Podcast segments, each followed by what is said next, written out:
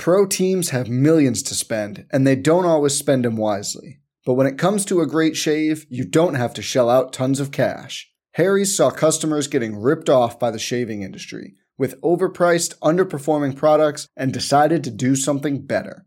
They found their own way to make beautifully designed razors for a fraction of the price of the other big brands, so you never wonder if you overpaid. Harry's shaving products look great, and the weighted handle makes shaving feel great too. I like to keep my beard neat, and Harry's always leaves me with a smooth yet crisp shave. Harry's quality is top notch, thanks to German engineered blades made in their own factory that stay sharp longer. You can get a five blade razor, weighted handle, foaming shave gel, and a travel cover for just three bucks at harrys.com slash bluewire. And Harry's has the highest customer satisfaction in the shaving industry, plus a convenient subscription option that you can cancel at any time. Getting the best doesn't mean spending the most when you shave with Harry's. Get started with a $13 trial set for just $3 at harrys.com slash bluewire. That's harrys.com slash bluewire for a $3 trial set. The Action Network Podcast. I'm just about that action, boss. From 10, throwing end zone. Spectacular catch. They're saying it's a catch. Touchdown. You see, most gamblers, when they go to gamble, they go to win. Oh my God, that's incredible. Big bank, small bank, I like to make money. All right. That is the ultimate kibosh. You want to bet? And we are underway. Welcome to the Action Network podcast presented by BetMGM. I'm Gilles Gallant. I'm joined by Evan Abrams each and every week. He is our research director here at the Action Network and my partner in crime as we do these podcasts. We're going to dive into all of the Sunday NFL action for week seven. Brandon Anderson will have his hot reads later in the show for week eight. And Patrick Everson from Vegas Insider, he'll give us an update on the sports books of Vegas and how they fared this NFL Sunday. But before we dive into Sunday action, Evan, let's look at Monday Night Football. 49ers Vikings, Niners at six and a half point road favorites, over under at 44. I'll be honest, I was looking at this game a lot from more of a touchdown prop and interception prop standpoint, but the more that I dive into it, Evan, I really do kind of like the Vikings in this side. Sure. Uh, and again, I sound crazy even saying that out loud, especially because of how the Niners are this season, but a lot of injuries for the Niners coming into this game you know, Christian McCaffrey, he's going to play, but you know, backups like Jordan Mason and Eli Mitchell, they're going to get some work. So uh, it's going to have to be a full team effort. Uh, and every game that the Vikings play comes down to one score. You know that it's going to come down to like this last kind of drive. You know, even if they're trailing in the fourth quarter, we've seen them come back, push the ball. So I kind of like the Vikings on this side. What are you thinking for a side total in this game? Uh, so I got a bunch of stuff here. Uh, I kind of like the first quarter Vikings. I think they could start out hot. You maybe get a lead. Uh, Purdy's been kind of a different quarterback on the road, so I believe I got there like 150, 160. I thought that was interesting.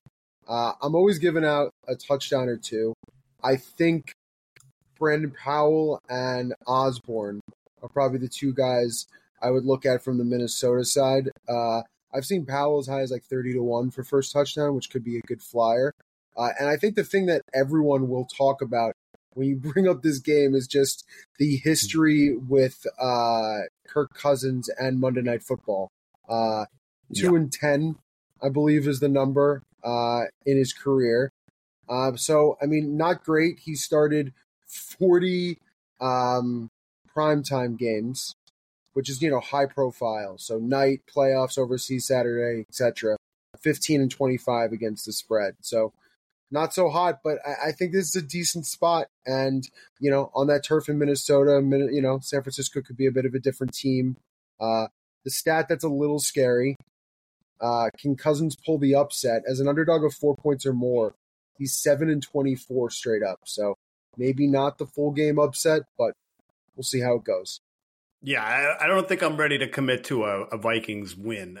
yeah, really, in any, in any, yeah, yeah, but I, I think just where we're at at the number, and I think with the Niners being more of a public team, maybe you might see a seven pop up, and then obviously you want to jump on the Vikings immediately. But at a six and a half, you know, I could understand the reservations. I still think, though, getting the Vikings with points at home, the way that they pass, you know, how much Kirk Cousins has been blitzed this year and still having success throwing, that th- that's kind of why I, I like them to keep this game close, but I can't really commit to like an over or under for a total. But uh, from a prop standpoint, really like Brock Purdy interception in this game. It's around plus 165. It's got a really high bad ball rate.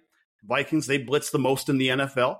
Uh, and according to uh, Nick Giffen and our predictive analytics team, you know, that has Sean Koerner and Billy Ward, uh, Brock Purdy is one of the luckiest quarterbacks in the NFL based on his bad ball rate and the fact that he only has one interception this year. So, uh, I think that this is a spot where he could definitely throw an interception in this spot, especially around plus 165. But for a touchdown prop, I think you just got to look at Brandon Aiyuk and Ronnie Bell. You want to look at the outside wide receivers for the Vikings because they do play a lot of man coverage. Outside receivers, they, those are the ones that can typically can convert on a defense like this. And if the Vikings somehow get a lead, you know Aiyuk's going to be on the field for that chance to be able to maybe tie it up.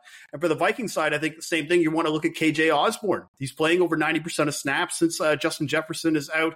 Uh, he's over plus 300. So it's between him and Jordan Addison is who's wide receiver one right now in that offense. So the fact that you're able to get at least a wide receiver two who's playing over 90% of snaps over plus 300. I know the Niners defense is pretty tough, but again, you know Kirk Cousins is going to throw probably 40 times in this game, right? So so I I think the I think it's a safe bet to look at passing touchdowns for the Vikings.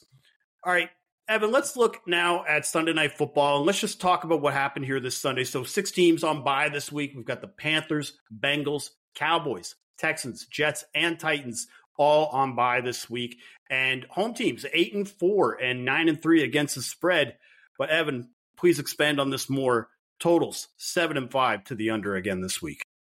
Yeah, we actually thought we were going to get an over week. Uh, over goes one and zero on Thursday night football. Yeah. We did. Over goes four and two in the early window, so overs start five and two, and then four and zero unders in the late afternoon, and then Sunday night football. You know, Eagles just sit on the ball at the end there, stays under the total. So unders now seven and five this week, and the significance there is just this crazy stat kind of continues, which is the last twenty five regular season weeks. Uh, it's dating back to week one of last season.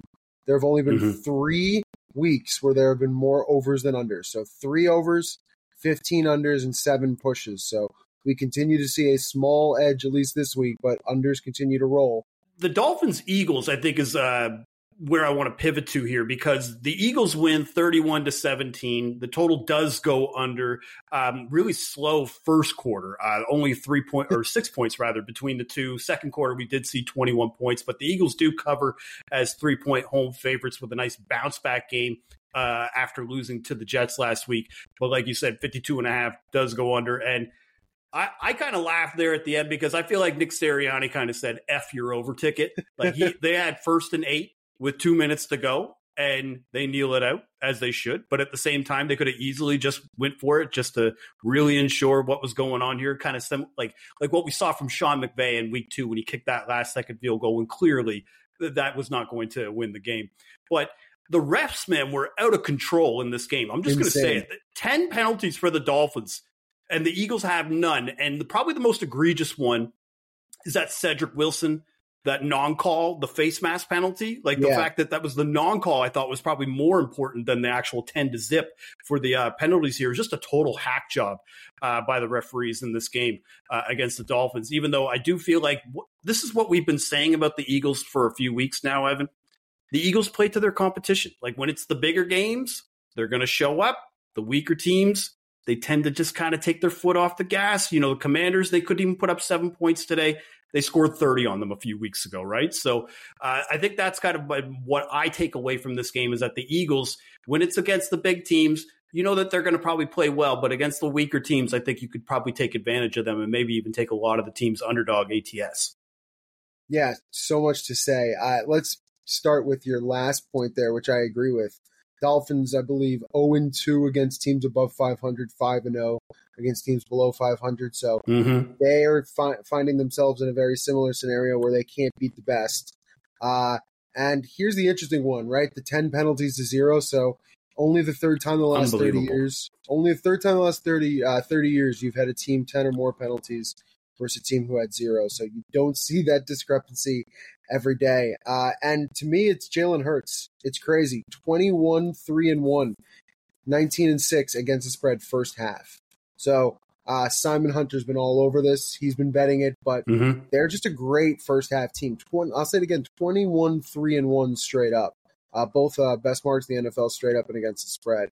Uh, so just great there. And then anytime touchdown betters, it feels like it's kind of free money, but Tyreek now touchdown in six of the last seven games.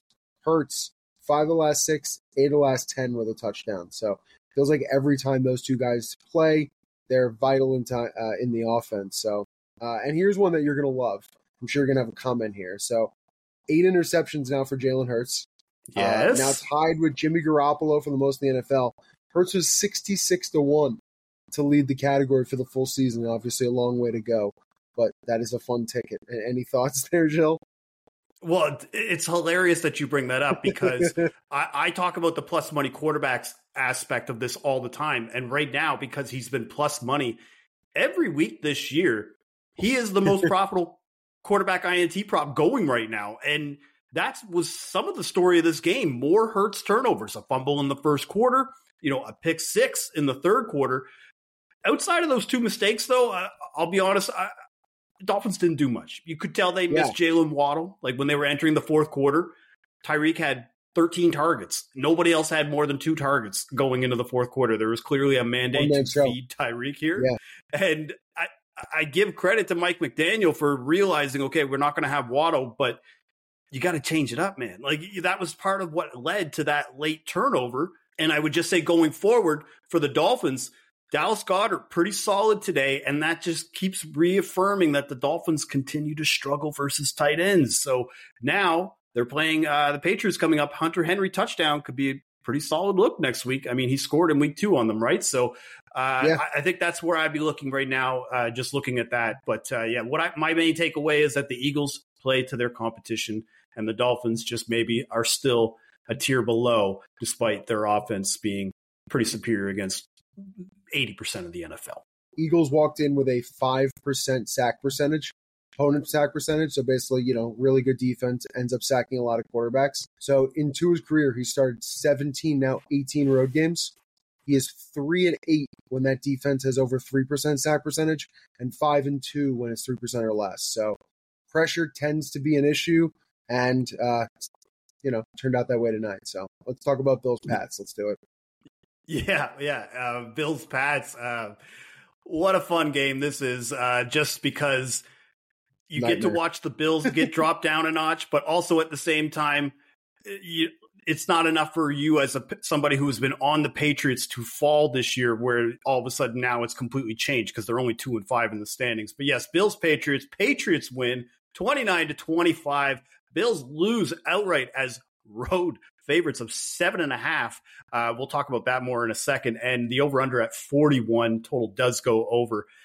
I think one of the surprising stats, uh, you, you compile a lot of data for our team here at Action Network. And one of the stats that you had was about how Mac Jones was 0 14 straight up when opponents scored more than 24 points in his career. And the Bills scored 25 today, and he still comes out with a win. And Evan, I want you to explain just how historic th- this big spread in New England was, because we don't see this very often. Yeah, so two just fun numbers. Uh, we'll talk about the bet percentage first. So New England walked into this game today, which is 23% of the tickets, according to Action Network, Action Labs. Uh, only tw- 23% of tickets at home. So that would be their second lowest bet game in the last 20 years, behind just Brady's return to New England. Uh, and of course, you even look at Belichick, right? Third biggest three games, right? Eight and a half, seven and a half or higher, home underdog. He's covered all of them. Uh, so tends to be a decent spot. And now, obviously, without Brady, those numbers have looked awful when he's an underdog. But showed up today. Uh, you know, I had Buffalo, some Buffalo first half money that went out the window. They just looked awful, uh, awful all around. Uh, and then next week, next week, New uh, New England gets Miami, so maybe a get right spot. I mean, both teams, you know, find themselves again where Miami's off a loss, New England off a win, and that line is now 11, 11 and a half, which would be uh, New England's biggest underdog since Super Bowl 36, which is a fun one. This was supposed to this was supposed to be the get right spot though for Buffalo, right? Like you Oh, know what. I mean? Like this like the 14-9 game with the Giants, the loss to the to the Jaguars the week before. The next question I have to ask you, Evan, are the Bills broken?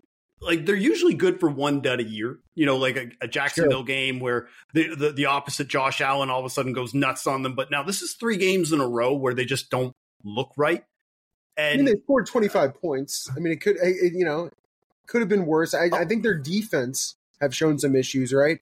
I mean, with White's injury, Milano's injury hasn't point. been hasn't been like super great lately. So, I mean, I think on that side, there's probably a worry. Um, I mean, I, I think let, let me look at it right now. Oh yeah, so their pass defense, 8.6 yards per attempt to Mac, no interceptions since Tua in Week Four. So, I think you know, you know, listen, Josh Allen never going to have a clean sheet. The guy hasn't had back to back games no, without turnovers no. since like 2020. So it's just that that's just not the player he is. But I, I will say this. So it looks like yards per attempt from Buffalo's offense 6.1 today, 5.6 last week, which is obviously awful, but it was nine in uh, London. That's yards per play. So two bad mm-hmm. games in a row. Um, and then if you look ahead on the schedule, Buffalo plays Tampa Bay now at home, short week.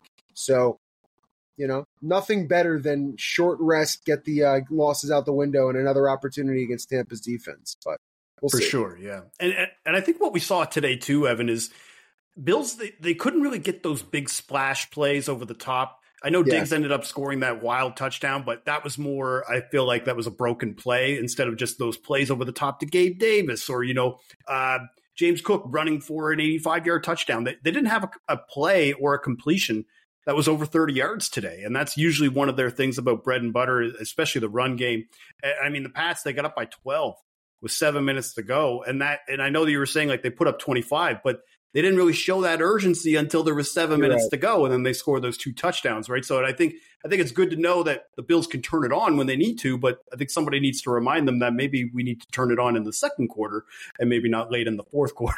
you know? uh, and, and I think also I did find it kind of poetic that Mike Gesicki scored the game-winning touchdown because last year against the Bills with the Dolphins, and the Bills hadn't allowed a touchdown to a tight end all year.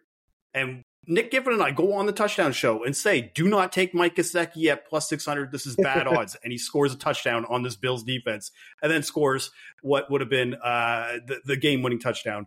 well, Gesicki might score so, against the, uh, the Dolphins next week. Back to back. It'd be, you know, revenge game perfect. Him and Hunter. Oh, the, the revenge game angle is definitely there, especially because he was involved in week two, but I still like Hunter Henry as well. I think both of them are in play in that game. All right, let's move on to another barn burner today. One of those games, Evan, that honestly, if somebody asked you what game do you think is going to have the most points scored today, this probably would have been my last pick. Browns Colts. Browns win 39 to 38. Uh, yeah, it's just unbelievable, you know, that, that the Browns uh, do end up winning the game, but do not cover as uh, three and a half point favorites. Uh, the total, as I was mentioning, because you see a 39 to 38 score, the total was at 40 and a half. so it, it, just, to me, that was unbelievable that we were able to see so many points between uh, really backup quarterbacks. I mean, I know Deshaun Watson did start the game, but he only played one series. Um, Browns now two and thirteen against the spread after their last fifteen games after a straight up win. So one of those things about consistency with this team, they're not really yeah. being able to get stuff going consistently. Um, but yeah, sixty one points entering the fourth quarter. There were four fourth quarter lead changes. Um, you know, the, one of the things that I found really interesting, Evan, too, is this Browns defense, and you know they they rightfully so they've been touted uh, as the best defense in the NFL because they'd only allowed a total of three touchdowns all season coming into this game.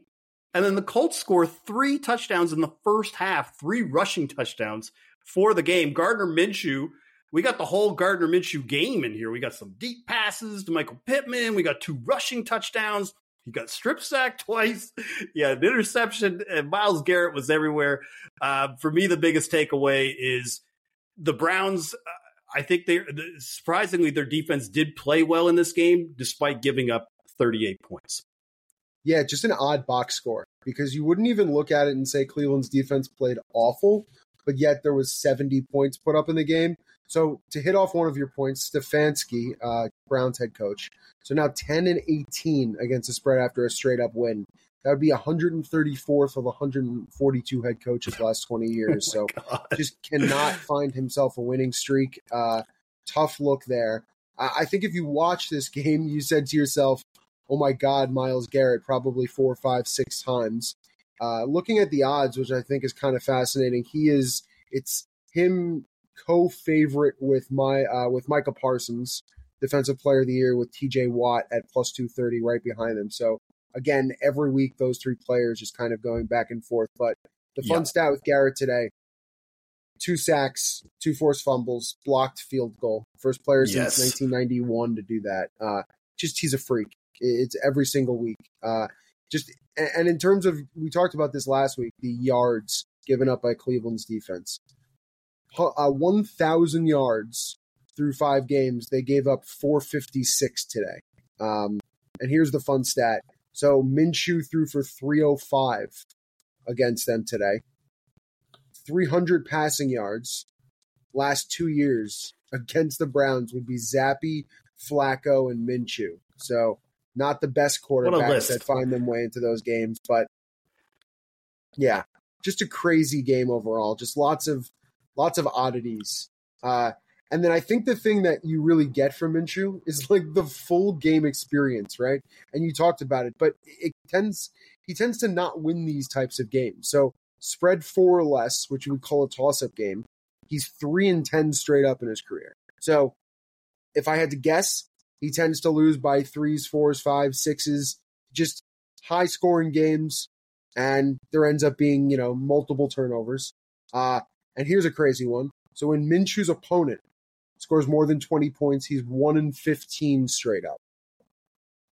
So the only thing that I would just push back on, and I mean they're trends, I can't really push back Yeah. too much on them, but at the same time, I feel like Minshew won this goddamn game, man. I've got a real Fair. beef with how this game ended. And my beef So again with the refs, man. PJ Walker should have been strip sacked to end this game. Yeah. DeForest Buckner got the strip sack. There's a total bullshit Balo call, man, for illegal defense. Gives the Browns first and goal. And then it's another DPI to Donovan Peoples Jones. It was clearly an uncatchable ball. Like, I want, look, I get it. We all want the Browns to be good. We all want them to come back and be just Yeah. relevant again. But come on. Like, and if you No, had Colts money line, this like, You're 100% like right. Like, condolences, man. absolutely ridiculous. I just the way every time I and it's just so funny because it seems like when I watched Anthony Richardson games, it was just a lot more calm. There was like sanity involved in a lot Yeah. of those games, and now with Minshew, it, it's just something about his style and his attitude. It just his games are chaos, and to have a Cleveland game where there was seventy points, that just you just don't have that. So this was probably one of the wild ones today. For sure. All right, Evan, more memories are made when you're there for live NFL action. And when you need tickets, our friends at Ticketmaster have got you covered. As the official marketplace of the NFL, Ticketmaster gives you more ways to find your perfect seat. Their interactive seat map gives you 360 degree previews of your section to make sure you have the best view of those pivotal plays. And if your plans change, Ticketmaster gives you more flexibility to sell or transfer your tickets. Plus, mobile tickets make getting in on game day a breeze, and you can even customize your Ticketmaster app to rep your team's colors. Find tickets today at ticketmaster.com slash NFL. Pro teams have millions to spend, and they don't always spend them wisely. But when it comes to a great shave, you don't have to shell out tons of cash. Harry's saw customers getting ripped off by the shaving industry with overpriced, underperforming products and decided to do something better. They found their own way to make beautifully designed razors for a fraction of the price of the other big brands, so you never wonder if you overpaid. Harry's shaving products look great, and the weighted handle makes shaving feel great too. I like to keep my beard neat, and Harry's always leaves me with a smooth yet crisp shave. Harry's quality is top notch, thanks to German engineered blades made in their own factory that stay sharp longer. You can get a five blade razor, weighted handle, foaming shave gel, and a travel cover for just three bucks at harrys.com slash bluewire. And Harry's has the highest customer satisfaction in the shaving industry, plus a convenient subscription option that you can cancel at any time. Getting the best doesn't mean spending the most when you shave with Harry's. Get started with a $13 trial set for just $3 at harrys.com slash bluewire. That's harrys.com slash bluewire for a $3 trial set. The Action Network podcast is presented by BetMGM. Use bonus code ACTION when signing up to get up to $1,500 paid back in bonus bets if your first bet loses. For new users in Arizona, Colorado, Illinois, Indiana, Iowa, Kentucky, Louisiana, Maryland, Massachusetts, Michigan, New Jersey, Ohio, Pennsylvania, Tennessee, Virginia, West Virginia, and Wyoming. Terms and conditions apply. Must be 21 or older. Gambling problem? Call 1 800 GAMBLER. Now it's time for the hot read from our own Brandon Anderson. Brandon, what do you have us looking at for early week eight lines? All right, let's do a little week eight hot read. Bit of a tough streak here. We're getting CLV, but not getting our picks across. So let's get a win on the board. Let's go back to a just win baby teaser to get our week started out. I'm going to take the Ravens minus eight at the Cardinals and the Lions minus seven and a half against the Raiders home on Monday Night Football. So both teams tease them under a field goal. Ravens demolished the Lions. We're taking both teams here, but you don't need, I don't need to sell you on the Ravens. They obviously just had one of the best wins of the season, in my opinion. Cardinals, their bubble burst like a month ago. They got that win against Dallas. We decided that, oh, the Cardinals are kind of frisky now.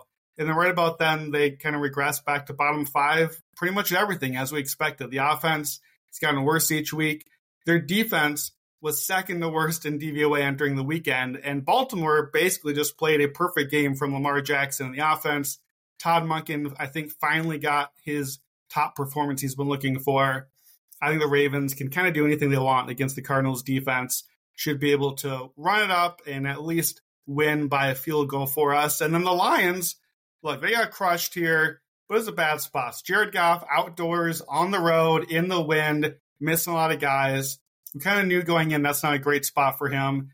Here we are, home Monday night. The Lions are a different animal at home. This is only their second time even hosting Monday Night Football since 2014. So this is a spot where Dan Campbell sort of team, they're going to come out with pride. They're going to come out and show that, that today what we saw was a fluke. So I think they take care of the Raiders, who frankly I don't know how this team has won three games. They got embarrassed by the Bears today. 30 to 12 to the Bears. The Chicago Bears had 235 yards in this game. You lose to Bagent, Division two debut as a rookie. You allow three touchdowns to D'Onta Foreman. I mean, that's embarrassing. So these are these teams both got embarrassed, but I'm not gonna be too thrown off by the Lions. They were my number one team in the power rankings. They have proven themselves throughout the season. I'm not gonna let one week throw us off the scent the Raiders just aren't very good. They are not a three win team, despite what the win loss record says. They're a lot more like the team that just kind of got embarrassed by the Bears. So give me the Lions, give me the Ravens. I would not be surprised if either or both of these teams get to nine. Uh, teaser protection, really, to stop us from doing what we're doing right now. So let's tease them. Ravens minus two, Lions minus one and a half. Just win, baby, by a field goal. Other hot read for week eight. Let's go to Seattle and give me the Seahawks minus two and a half against the Browns. I think that one possibly could get to the key number. I want to grab it below the three. Boy, goofy, goofy game for the Browns on Sunday. RIP to our hot read under 41. Both teams just about cleared that, so that did not work out for us.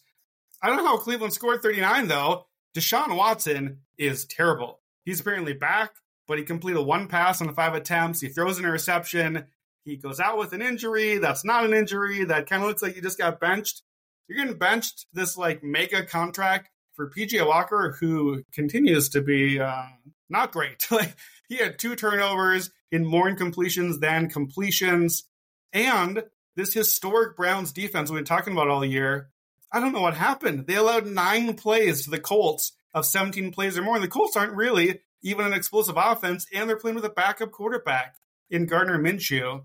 Myles Garrett effectively single handedly wins the game for the Browns, generally like half their points. Hopefully, doesn't do that against Seattle. It is a bit of a risk here, but I think that we need to pay attention to the other side of the ball. We're going to get a lot of talk about Browns defense, Seattle offense. It's a fun matchup. The other side is where the bet is. Seattle's defense, actually, in the last three weeks, they are number one in EPA per play, ahead of Cleveland. And they had another really good performance against the Cardinals today. Seattle wins by double digits despite three turnovers to none, the deficit for them. They have an interception at the one yard line.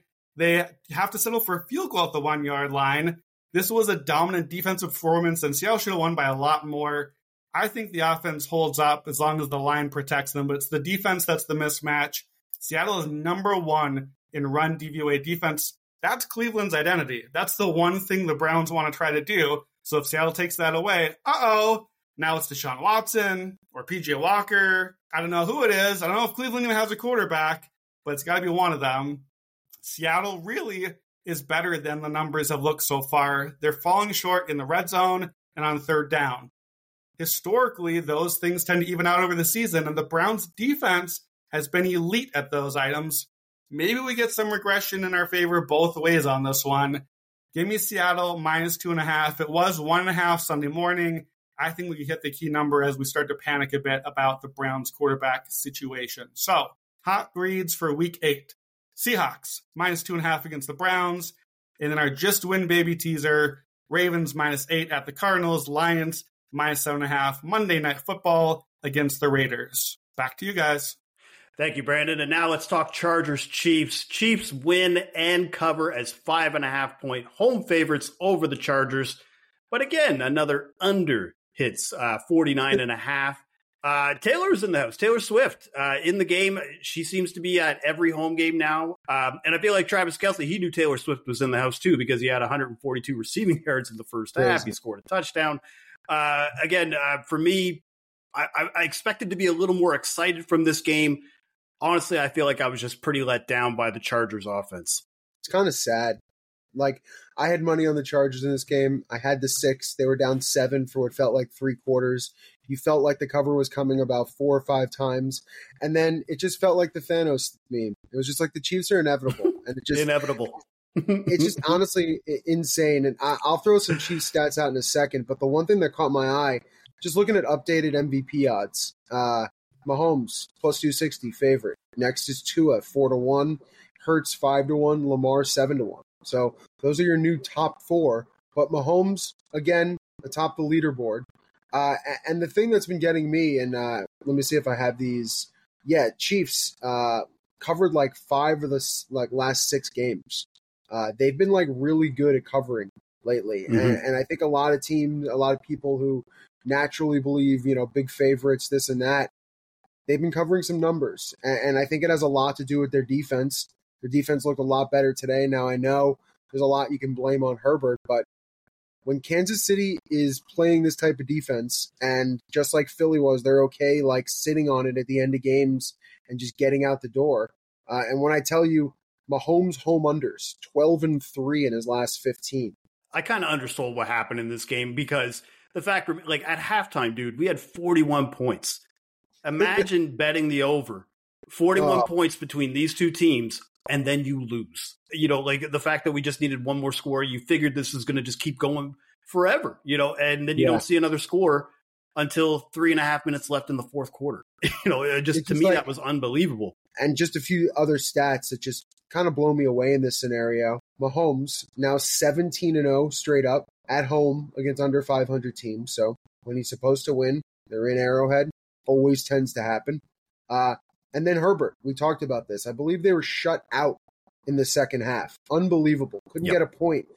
Herbert now 16, 37, and 5. You heard it 16, 37, and 5 against a second half spread in his career. 1 4 and 1 this season. 6 6 and 10 last year, 5 and 12 the year before. You know, 3 4 years down the line, it's not just, you know, happenstance. It's a, it's a pattern. So, tough it's second a, It's a decent sample now. Yeah. Yeah. And the other thing too that I would say, Evan, is um, like that Chiefs secondary and their pass defense. You alluded to it; they were incredible today. Like they really shut down Keenan Allen after all the games that he's been having over the last few weeks. They only allowed 11 passing first downs by the Chargers. They average wow. around 18 per game.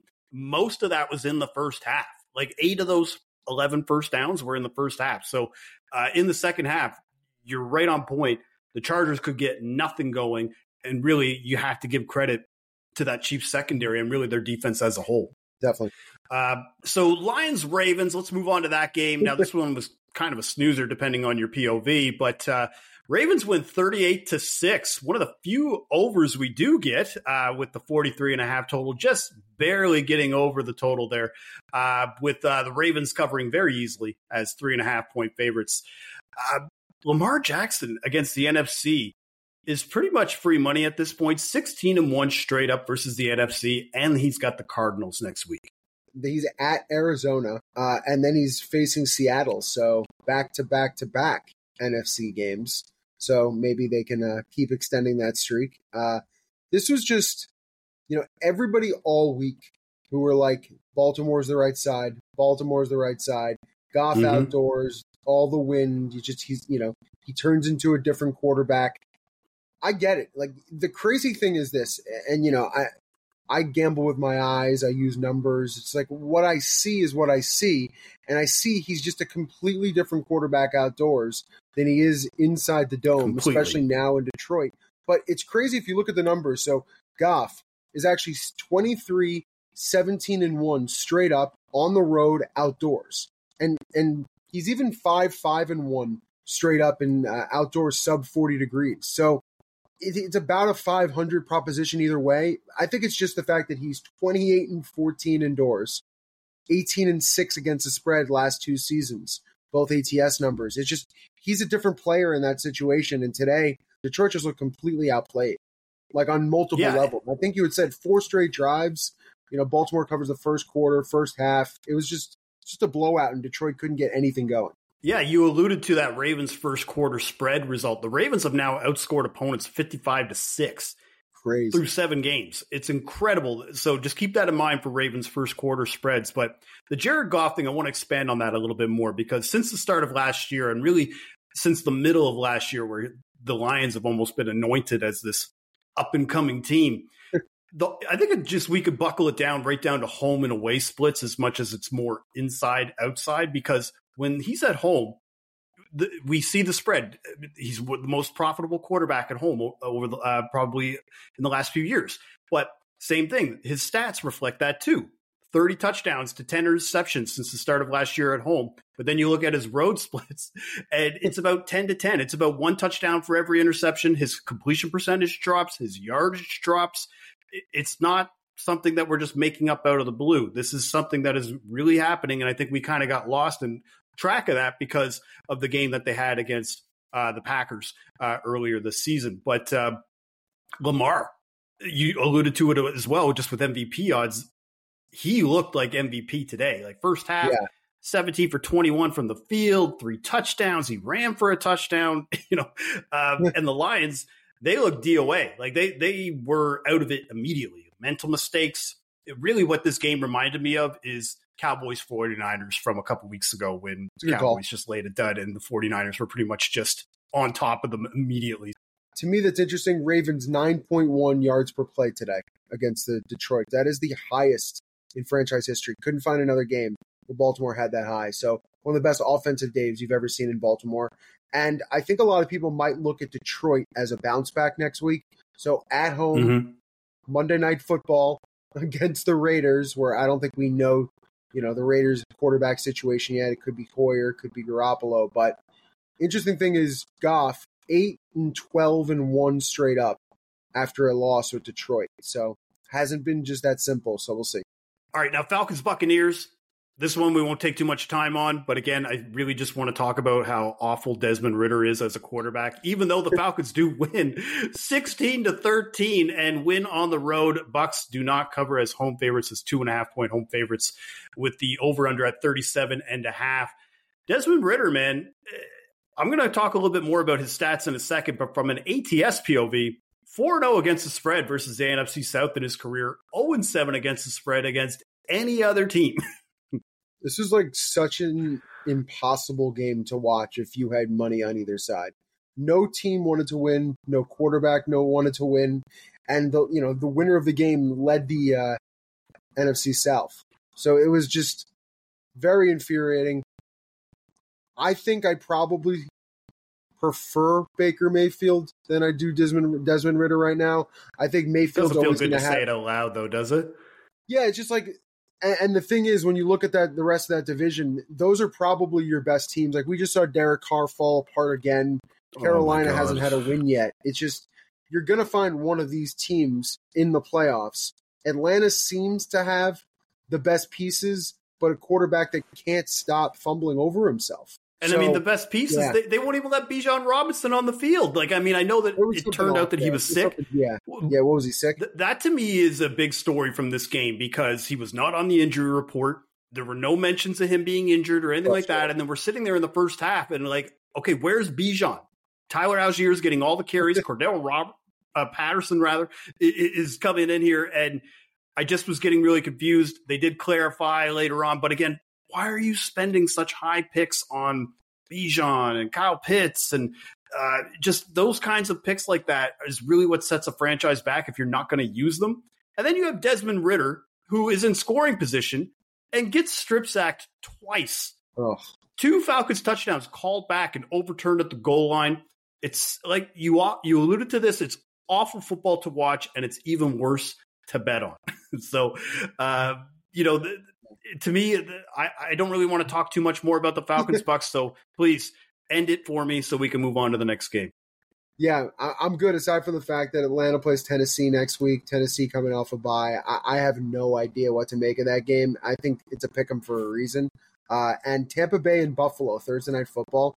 I think that's a lot of points. I mean, maybe Baker can cover this. It's like seven and a half right now. Look ahead was ten. So Yeah, absolutely. And the, the way that Baker's been throwing the ball, I mean, he still was able to complete a touchdown to Mike Evans, uh, who's probably the best wide receiver he's ever played with in his career. So Yeah. they still look like they have a connection. They might be able to exploit that on that Bills secondary. All right, Cardinals Seahawks. Seahawks win 20 to 10. Uh, they do cover as nine and a half point favorites, even though their star wide receiver DK Metcalf did get ruled out just before kickoff, did not move the line at all. I don't think it needed to. Uh, but the over under was at 44 and a half. The total did go under. But this feisty Cardinals team, man, they are always in the game. Uh, Seahawks up 17 to 10. They look like they're about to go up 24 to 10. And then you see this Geno interception in the red zone, plus 180 interception, by the way. Thank you for that.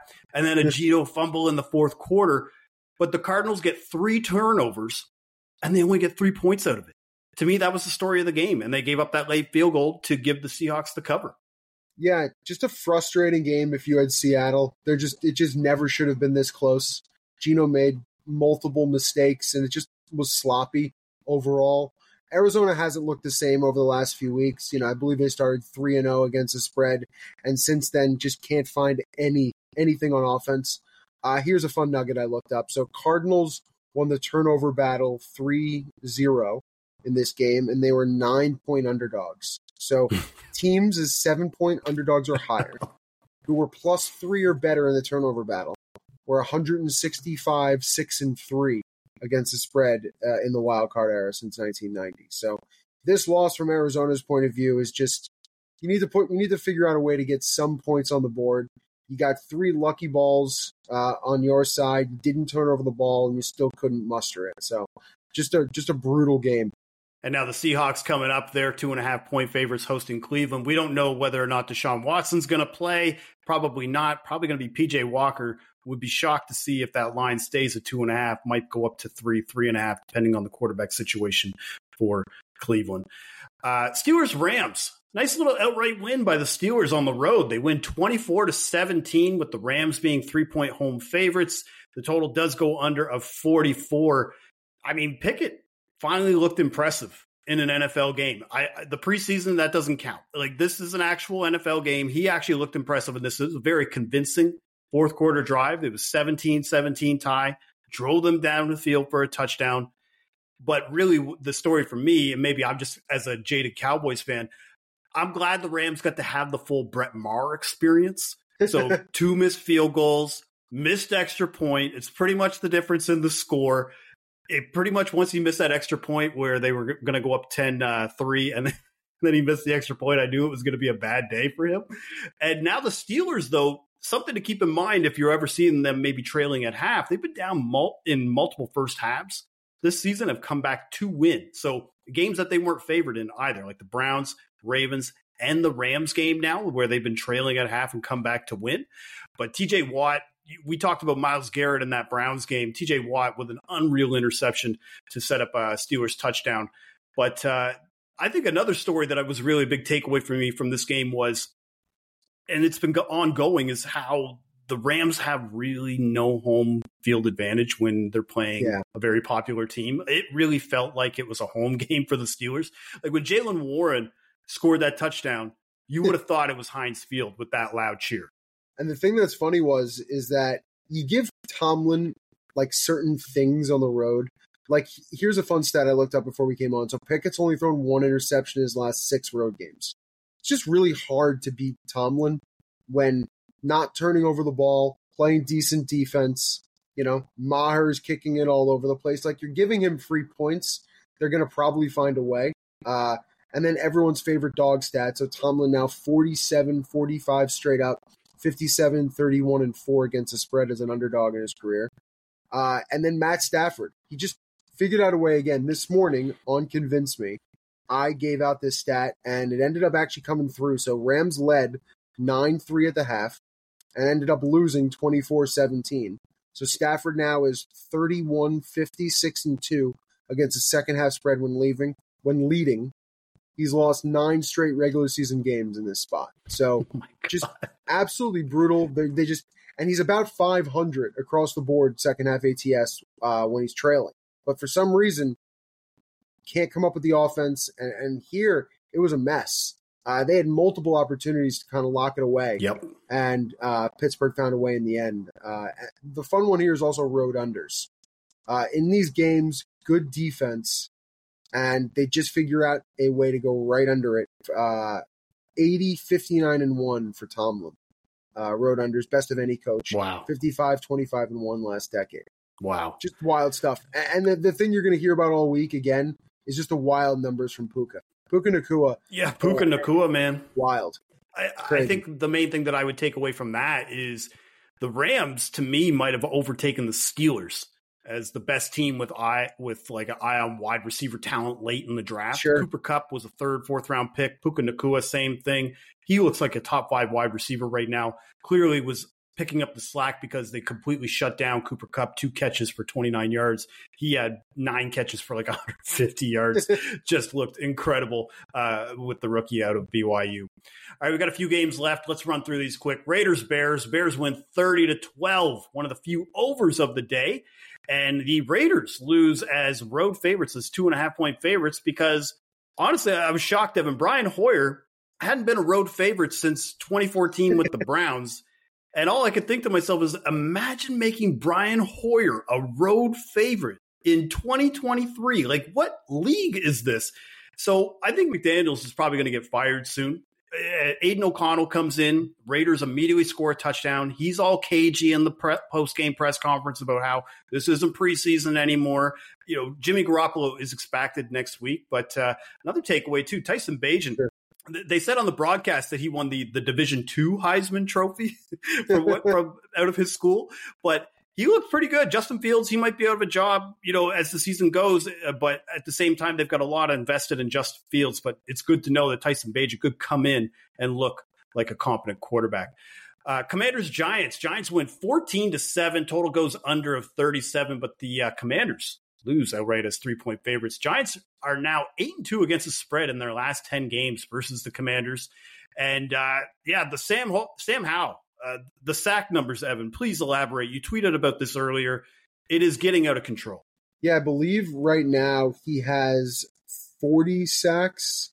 Uh, he had six today, and he is three off pace uh, through seven games. And it's you know every time you see this list, it's David Carr, Sam Howell, David Carr. So 2005, 2002 with the Texans, but six sacks today against a Giants team who doesn't get pressure. Oh boy. The Giants come into this game, they only had five sacks for the season. Well, they had five sacks in the first half. Like that's how oh. crappy right now this Commanders offensive line is. Uh, yeah, let's wrap this up though. Packers Broncos probably the snoozer of the day. Broncos win 19 to 17. Uh, but the Packers do lose as one point favorites. This game flipped back and forth between Packers and Broncos all week, go, uh, going through zero. But uh, the uh, under hits of 45. I'll be honest with you, Evan. I feel like Kevin Harlan tr- was trying to make this game more exciting than it actually was because like Courtland Sutton, he catches this touchdown. You would have thought it was a Kobe Bryant dunk from 2003 like oh just suck the gravity out of the building. Like that's what it felt like. It was just like it was just a regular touchdown dude. like it, obviously good good touchdown. But like this game was awful really. Like the only other notable thing to take away from this game is the Broncos quarterback uh, Kareem Jackson. He, he should probably be thrown out of the league at this point man because this is the fourth yeah. time this season that he's got a defensive defenseless player penalty yeah. and has been thrown out of two games now. It's kind of getting out of control. It kind of reminds me of Pac Man Jones back in the day. But uh, yeah, that's the, probably the biggest takeaway is that the Broncos do win, and they had to almost decapitate a guy uh, to do it. The fall season is in full swing, which means if you're like us, you're busy watching football. You might be so busy, you're looking for more convenient meals ready to eat in just two minutes, and that's where Factor comes in. Factor can help you fuel up fast for breakfast, lunch, and dinner with chef prepared, dietitian approved, ready to eat meals delivered straight to your door. You'll save time and stay on track with a healthy lifestyle. This October, if you get Factor and enjoy eating well without the hassle, simply choose your meals and enjoy fresh, flavor packed meals delivered to your door, ready in just two minutes. No prep, no mess. Head to factormeals.com slash action network pod 50 and use code action network pod 50. That's 50 to get 50% off. That's code action network pod 50 at factormeals.com slash action network pod 50 to get 50% off. All right, now we're going to check in with Patrick Everson with Vegas Insider to see how sportsbooks fared in Las Vegas for week seven. Thanks a lot, Gilles. Yeah, it was another interesting day in Las Vegas and not necessarily on the betters side of the betting window. I had one odds maker tell me as the Bills game was unwinding against the Patriots, and he was talking about the Kansas City Chiefs game. He's like, We've got tons of money line parlays running to the Chiefs. We are going to need the Chargers in that game really good unless Buffalo doesn't come back and win this game against the Patriots. Buffalo came back, got the lead, did not win the game against the Patriots, though. So that blew up tons of not only moneyline parlays, but also uh, teasers as well that were running to Buffalo. So that was a big result behind the counter for most books, including BetMGM, which was seeing uh, pretty hefty action on Buffalo. So BetMGM did, did well to that. Several other odds makers noted that they did do well to that. But there's always an exception to the rule. And we had one odds maker here in Vegas, longtime odds maker said, believe it or not, we had a lot of money on the dog, on the Patriots in that Buffalo game. He said it wound up being okay with the Bills losing outright. He said, but if the Bills had come back and won but not covered, which is how it was looking, it might shake out near the end there. He said, we would have lost. He said, I just got flooded with dog money. We needed the favorite, which was definitely an unusual situation. But it goes to show that it's not always the same at every book. Yes, the public tends to be on certain teams heavily from week to week to week, but every now and then there's some variance from uh, from one book to another. And in this case, an odds maker actually would have done pretty poorly if the Bills had managed to win but not cover there. Did okay to the Bills losing, but not as good as some of these other books who were literally raving about this win. Uh, and speaking of raving, let's go to the Ravens, who just whitewashed the Detroit Lions today. Detroit is the public darling now. I mean, this is a team that went into week seven over the last 16 regular season games, which is their last 16 games because they didn't make the playoffs. 13 and 3 straight up, 14 and 2 against the spread, just absolute scorching hot, an ATM for betters, and got hammered. Just ran into a buzz saw at Baltimore. That was another really good result behind the counter for most books because, again, the public has definitely been on Detroit, liking Detroit a lot. Probably going to be on them again in week eight. I'll get to that in a little bit here. So, those were a couple of results early that definitely went very much in the book's favor. The Chiefs game, obviously, the public's going to be all over the Chiefs, so the public did well there. But the Chiefs were in money line parlays and teasers that probably evolved or were connected to, I should say, that Bills game. So a lot of the, as I noted earlier, a lot of the Chiefs uh, money line parlays and teasers got blown up, even though the Chiefs covered and had had not too much trouble winning against the Chargers in that late window. This night game, it's been really interesting. The Sunday night game between the Eagles and the Dolphins, two really great teams, two very public teams. And there were multiple books saying they got a really good two way action. BetMGM uh, was in an interesting spot, seemed heavy to the Eagles on the spread. and to the Dolphins on the money line. So perhaps ideally, especially with money line teasers and parlays probably getting blown up by the time you got to Sunday night, or perhaps getting blown up, maybe in the situation that's not unusual, and that's where they need the favorite to win and the underdog to cover. So that may be the position they ended up in there. Monday night, look, you're not going to get people out the 49ers even with that loss last week at Cleveland. And I know earlier on, you know, on Sunday at BetMGM, most of the money comes in on this game on Monday, but uh, it was very heavy spread tickets and money, at least percentage wise, very heavy to the 49ers, not hesitating to pull the trigger, even though no Deebo Samuel and Christian McCaffrey, perhaps maybe a little bit limited, but it looks like he's going to go. So uh, there's certainly going to be Vikings fans tomorrow night and bonus, everybody, we get to look ahead to next week because, you know, the NFL stops for nobody. And obviously the odds are already up for NFL week eight. I think the one thing that's interesting coming out of the gate, it's not the most intriguing game, although I believe it is a, uh, a primetime game. I think, in fact, it might be the, uh, the Monday night game between the Raiders and the, and the Lions. And that is that the Lions, after getting decimated by Baltimore 38 to 6, and the Raiders completely embarrassing loss to a quarterback nobody has ever heard of. The Lions open seven, and this is already on the move. I, you know, on Sunday night, this went from seven to seven and a half with one odds maker that I spoke with, and he termed it one way traffic on the Lions. And he says, I don't expect this to change as Detroit is a very public team. And even though they got blown out, uh, so did the Raiders, and the Raiders did so against a much worse team. Everybody agrees that Baltimore is a pretty good outfit. So that's the one gem to, to look at. So Already some early movement on that game in the week eight odds market. Lions from seven to seven and a half early. Throw it back to you, Gilles. Thanks a lot. Thank you, Patrick, and thank you for listening to the Action Network podcast presented by BetMGM. Enjoy Monday Night Football and keep an eye out for all of our NFL Week 8 podcasts right here on the Action Network.